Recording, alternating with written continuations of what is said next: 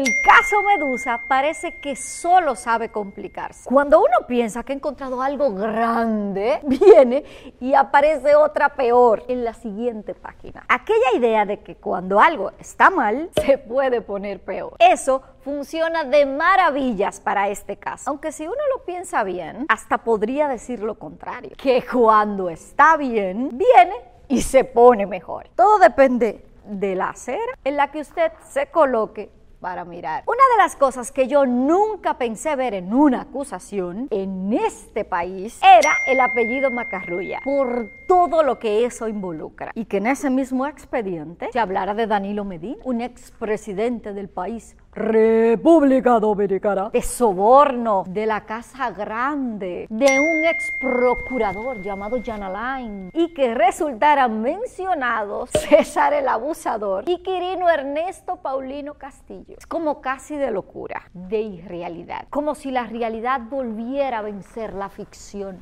Y me a caer para adelante.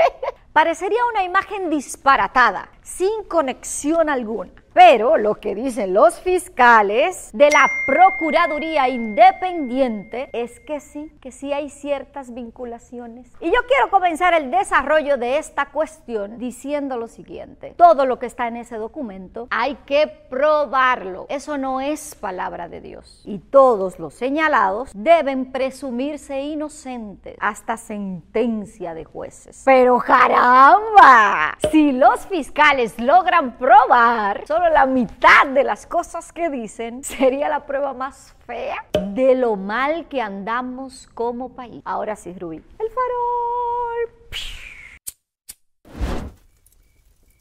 Jean Alain Rodríguez ha sido uno de los personajes más estridentes de la vida pública en los últimos seis años. Cuando no era lo de agentado, era lo de las presiones al que pensara contrario a él. Junto a él hay un personaje llamado Rafael Estefano Cano Saco, su supra mano derecha. Ah, está ahí. Pero en los tiempos de vacas gordas, cuando estaban en la Procuraduría. Porque cuando se armó el corredero y los fiscales salieron a buscar a Jan Alain, hace rato que Cano Saco estaba fuera del país. Por la hostia, dicen. Y eso era lo último que Jan Alain pudiera desear en su vida. Atención, mira cómo fue que Jerry Berenice dijo, ¡Aló! Te habla magistrada con la I porque yo lo hago. ¡Aló! ¡Aló! ¿Me habla Rafael, Rafael Isaco Cano? No, la magistrada. Me lleva presa. Me lleva presa. ¡Aló! ¿Me habla Rafael? Es que no me sale Rafael solo. Usted puede pasar por la procuraduría. Maestra, pero yo estoy en España. ¿Cómo que en España? Mire, pues, nosotros lo estamos llamando por el caso de otra cosa. Es verdad, es verdad. Ah, que él habla normal. Adiós, vea, usted está en España.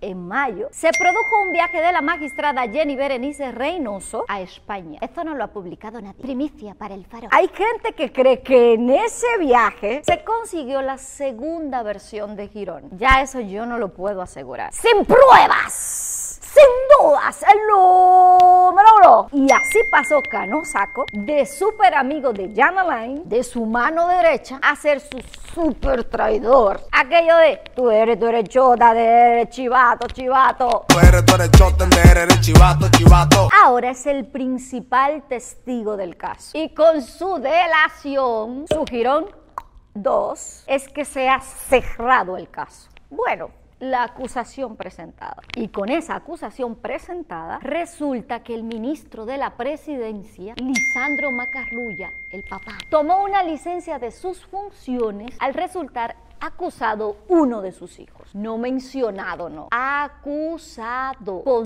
todo y la empresa familiar. Todos pensamos que el asunto se paraba ahí, pero dicen los fiscales que no. Que no. Que el mismísimo Lisandro José Macarrulla Tavares, el ministro de la presidencia de Luis Abinader, el que fue presidente del CONEP, negoció un pago de soborno con Jean Alain Rodríguez. Los fiscales vinculan a esos dos personajes el ministro y el ex procurador, con una relación previa a la estadía de Jan Alain en la Procuraduría, que los unen lazos desde cuando trabajaban en la cementera Domicén y que el supuesto acuerdo era de pagarle a Jan Alain el 20% de la obra que se le iba a asignar. Las simples menciones en expedientes no son penas, pero sí manchan y le dañan el día a cualquiera o la carrera. Y con esto de Lisandro, padre, y el hijo, ha habido mucha confusión. Lo primero es que el padre, el ministro de Luis Abinader, no está acusado, no está imputado en el expediente. Su hijo